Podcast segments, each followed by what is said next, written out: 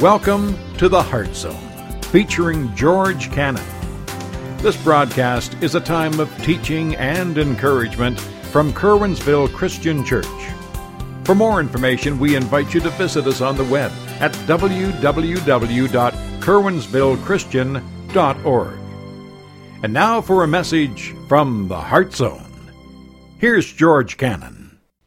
All right, guys, what I want you to do this morning, we're going to be in the Gospel of John. And we're going to be going through John chapter 13 through 16, what's known as the Upper Room Discourse, where Jesus is giving his final instructions to his disciples before he would go and be betrayed, be tried, then crucified, and then rise again. Now you're probably wondering, George, why are we why are we looking at this right now? Why why, why this? Because we already know Jesus died. We already know that he rose again. And, you know, we have salvation and we're waiting for his return. Why, why do we need to go back and look at what he said to his disciples that day? So let me just explain to you. We're only going to look at part of what he said to his disciples. There's a lot of things that he said to them that had to do with regards to uh, what was happening that night. For instance, this is the, discourse where he tells Peter that Peter is going to deny him before the, the rooster crows. And we don't need to observe that, but there are some other things that Jesus says here that I think are very important to us. And I'm going to explain to you why it's important to us. Well, let me, let me just kind of tell you, first of all, that you and I have, and we're dealing with what we call a dominant mindset for you and I a dominant mindset. You and I operate on, under a way of thinking, and it was kind of told to us. I shouldn't say it was told to us, it was implied to us in church. So if you think with me for a moment, think back to when you became a believer. Now, for some of you, maybe that was when you were younger, but I want you to think when you became a believer. For me, it was in 1985. I was 19 years old. But I want you to think about when you became a believer. And when you became a believer and you realized you needed Jesus, you needed his forgiveness in your life, you committed your life to follow him, whatever it was that you said at that time, but you came to Christ in salvation. I want you to think about it for a moment. I want you to think back to what did people tell you then about the Christian life? What did people tell you about how to live the Christian life? Or is it something you just picked up because you watched others around you as they went to church and so you made some assumptions? And so, with those assumptions and with the implication of what people were saying and so forth, I'm going to tell you that we adopted a mindset, a dominant mindset that really controls the way you live your life right now, and the way I control controls the way I live my life. And it's dominates our way of thinking and living, but I'll be honest with you, it's not biblical. What are you talking about, George? Well, let me give you two thoughts here. Here's the first one it's easy to see your faith walk as a solo effort.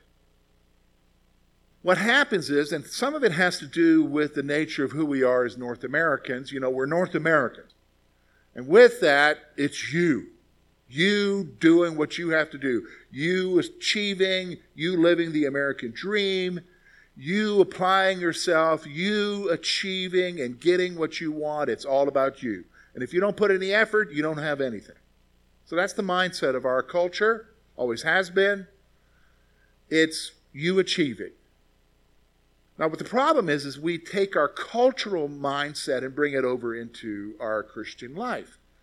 And the reason why is because nobody came and told us very important things that we needed to know that Jesus told us. And so we assumed that when it came to our Christian life, I, I got saved, I put my trust and faith in Jesus, I'm forgiven, and now it's up to me to live this Christian life. It's up to me to do this. And so we enter into a mindset where we think in terms of, well, I need to go to church. Well, yes, you do need to go to church. But you need to go to church not because it's the thing you need to do for your Christian life, it's the thing that needs to happen, and we're going to see that here in a moment, for you to make it through life. Not just for your Christian life. We're going to see that here in a moment. You, you think in terms of you. It's your prayer life, you with striving, you, you, you, and you think of it in terms of a solo effort. So that's why we enter into the mindset well, I don't need church.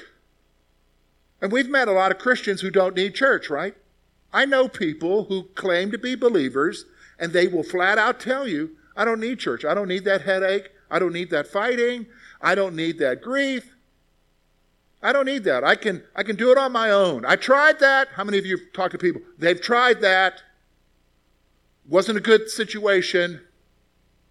And I'm much better off now. I've heard that one. I am much better off now.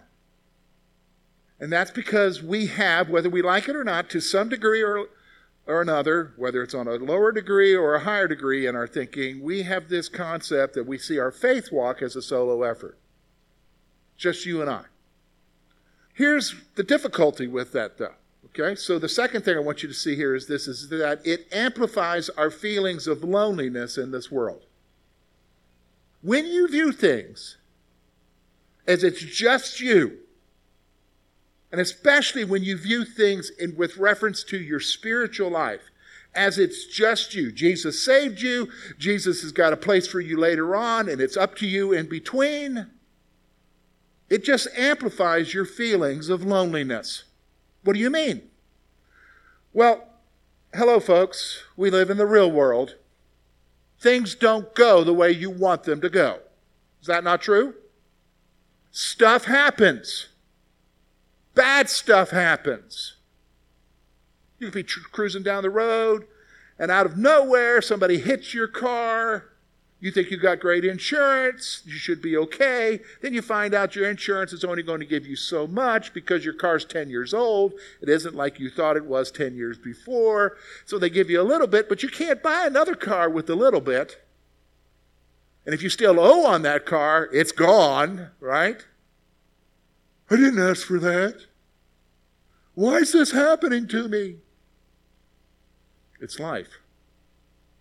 But here's the problem. The problem is, is that if your Christianity is just you, trying to make it through, live for Jesus the way you think you're being told to live for Him and doing the right stuff and everything, what ends up happening is, is that when the pressure is on, the difficulties arise, you start feeling lonely.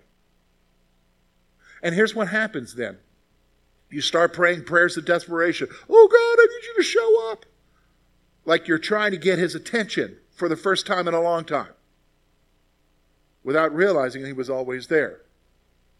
But see, you didn't realize he was always there because you were doing it by yourself. And you get to the point where you question, does he even love me?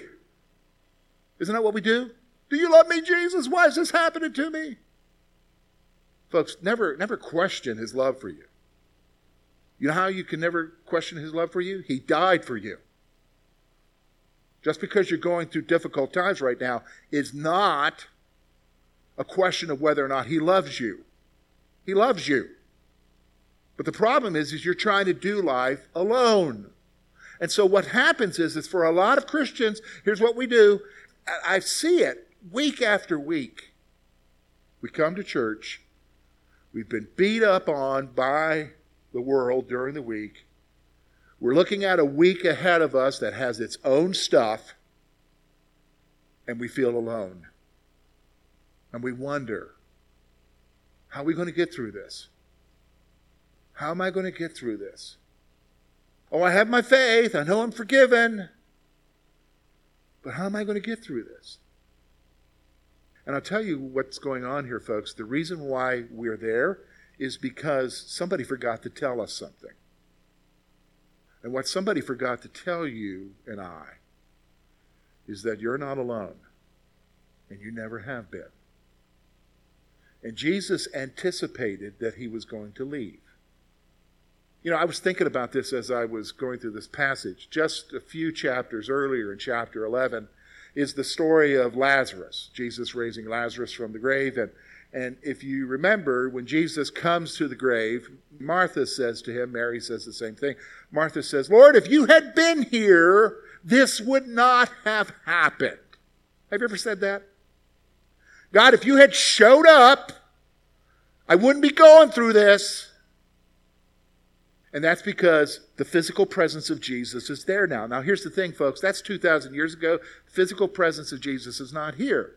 So now we're like really feeling alone, but we're still asking the same question Lord, if you had been here, this would not have happened. Now, here's what I want you to see, folks. What Jesus told us is you're not alone because in this discussion that he had in the upper room, he's getting ready to tell them, I'm going away, but I made plans for you. What? He made plans for you and I while he was away for us to be able to weather what's coming. Do you, do you understand what I'm saying?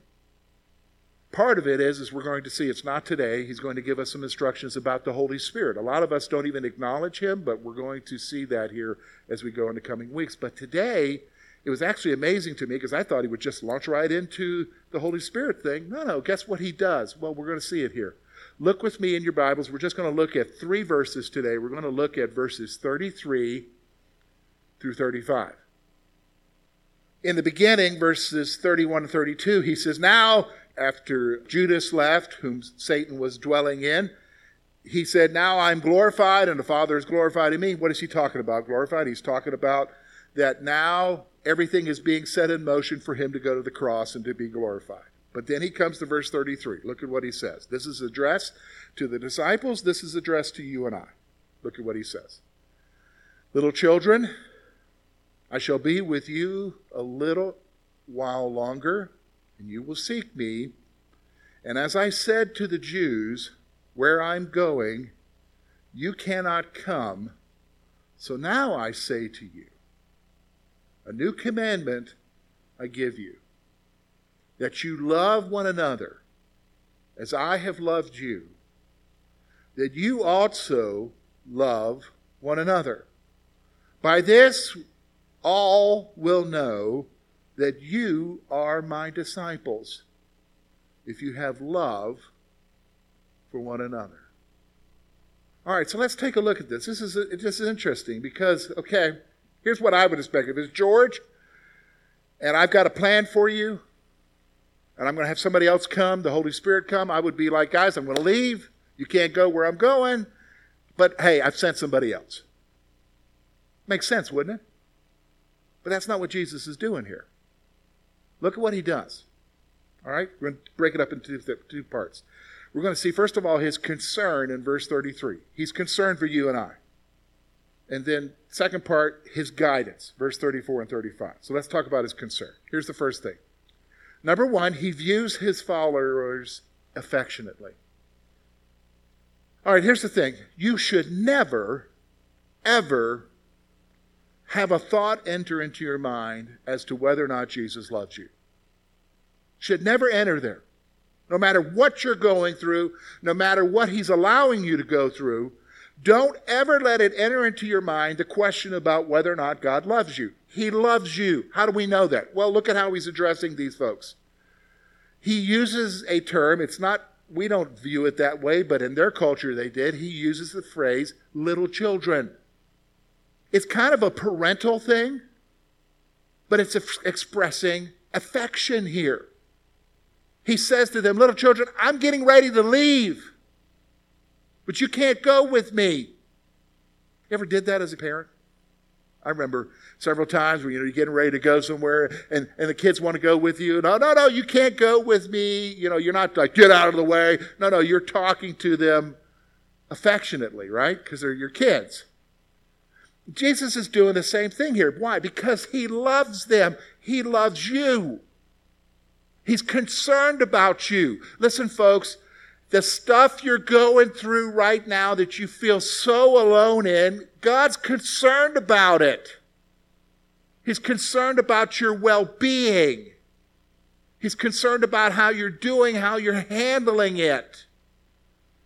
He knows your frustrations. He knows your loneliness. He's concerned. Why? Because He loves you. Why do you think He uses a term of affection here? He's concerned. With that comes the second point. Jesus told him he was going away and they couldn't come with him. I'm going to leave you. You can't go with me. Here's the third thing I want you to see Jesus' physical presence is not going to be with us. And we know that, right? You and I live our daily lives daily without Jesus' physical presence with us. We can't go and say, oh, there's Jesus. First of all, if he came in here, uh, we wouldn't be like, oh, we'd be on our face. Just being honest with you.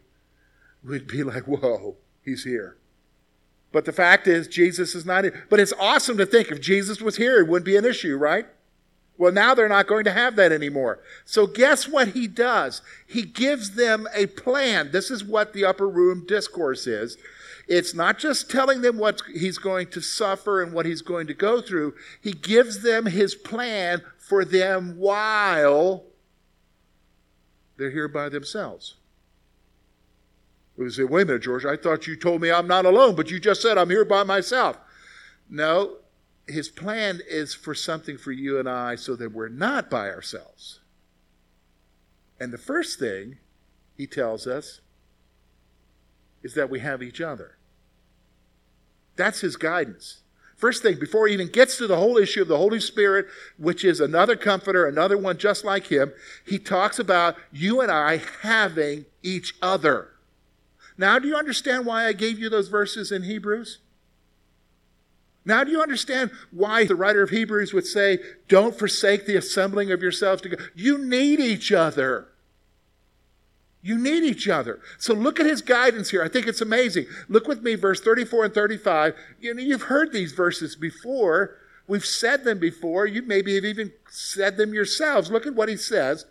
He says, A new commandment I give to you that you love one another as I have loved you, that you also love one another. By this, all will know that you are my disciples if you love, if you, if you have love for one another.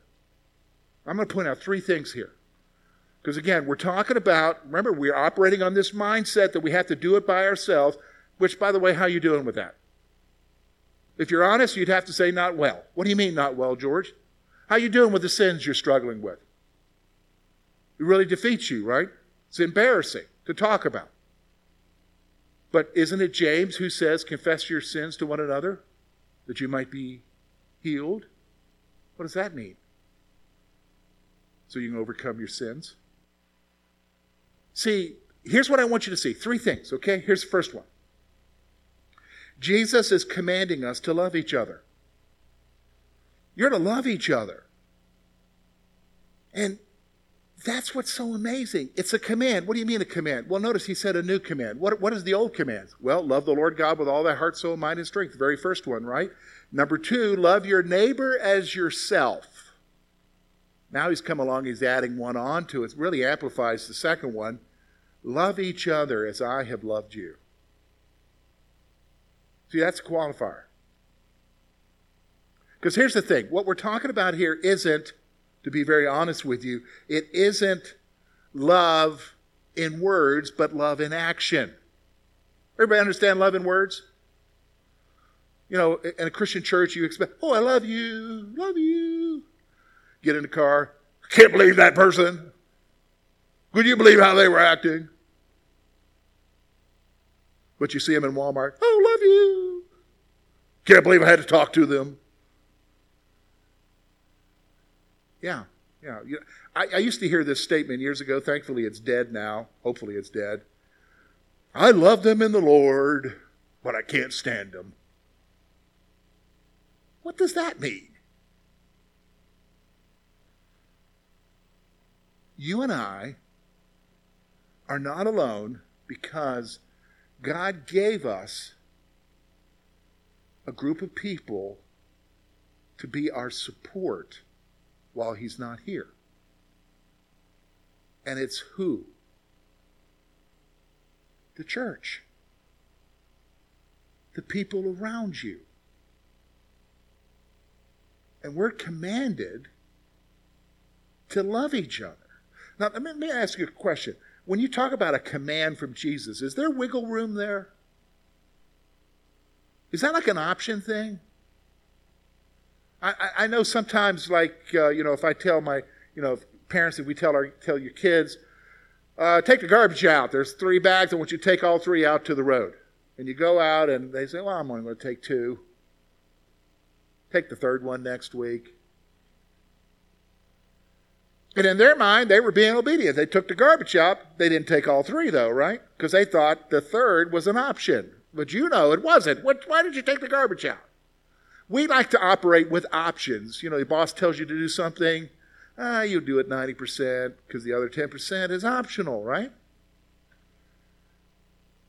Is that the way we are with Jesus? I think that's the way we act, but that's not the way we should be because here's what he's telling us. He's telling you, I am commanding you, love each other. How are we to love each other? We're to love each other as Jesus loved us.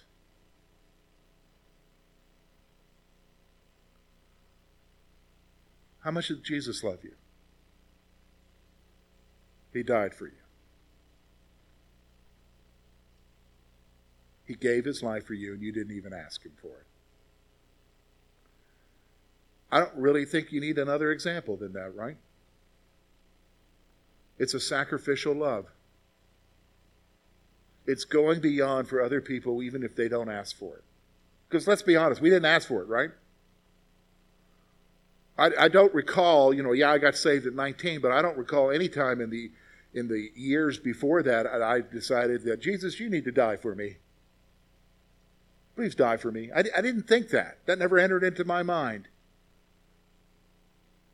But he did it on his own, right? He did it on his own for you and I to have salvation. Why? Because he loved you. For God so loved the world, right? That he gave his only begotten Son. He's calling for us to have that kind of same love for who? each other. Yeah, but George, you don't understand. I don't like who they root for. Really? Remember, they don't like who you root for either. You're to love them, be there for them because that's what Jesus would do. Do you, do you understand? And, and the third thing, the final thing I want you to see here is, is that our love for each other is our greatest testimony.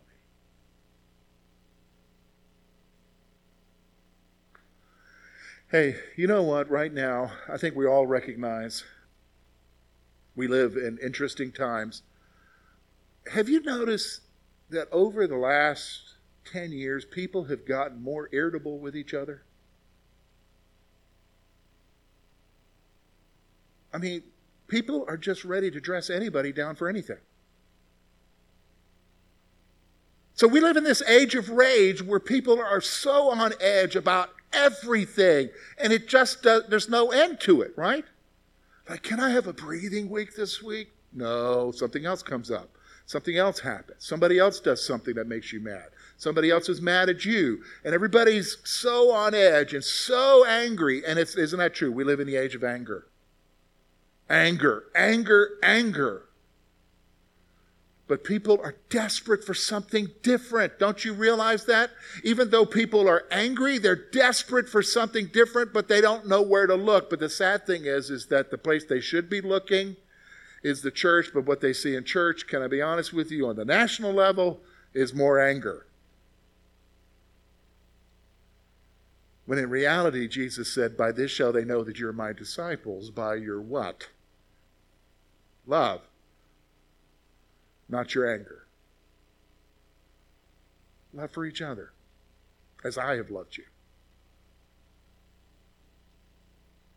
Can, can, can, okay, let me ask you a question. This is a Bible trivia, okay?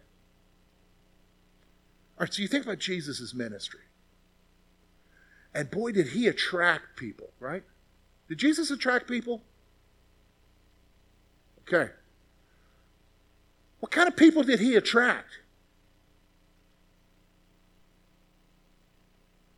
Average people who were going nowhere who needed help, right? Tax collectors, sinners, prostitutes, people who were desperate for something different. What attracted him to them? Not just the healing, his love. There's one group that he was angry at. Anybody remember who that group is? Religious people. Who, by the way, were angry. Do you see my point? Our greatest testimony, do you want to know what our greatest testimony, our greatest testimony in Clearfield County, in Curwensville, in the Clearfield area, our greatest testimony isn't what we stand on, what we hold to. They don't really care about that. They want to see is Jesus real to you? Now, how do they know that Jesus is real to you? Because you live like Jesus wants you to live, and you act towards others the way Jesus wants you to act towards others. And that's what? Love each other. So, how do they know that? They see how you treat each other. They see how you treat each other.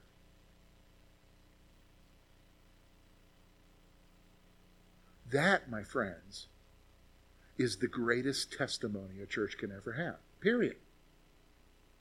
It's not how much you do or what you're doing or what it's who you are with each other and whether or not you're fulfilling what Jesus told us to fulfill. What? Love each other as he loves us.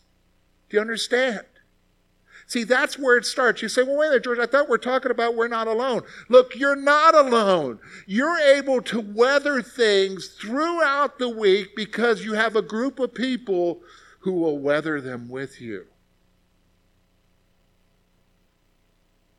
You're not alone. Do, do you understand what I'm saying?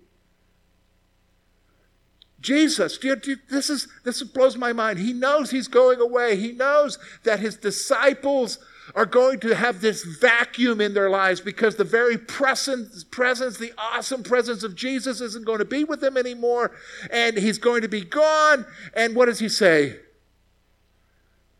You can't go with me, but here's what I'm telling you love each other, be there for each other. You can't do this alone. Thank you for being with us this morning and we trust that today's message has been both challenging and an encouragement to your heart. At Curwensville Christian Church, a warm welcome is always extended to you. We're located at 700 State Street, Curwensville, Pennsylvania. For more information about our ministry, please visit us on the web at www.curwensvillechristian.org. Now, on behalf of George Cannon and the entire church family, we hope that you will look to the Heavenly Father in all that you face this coming week.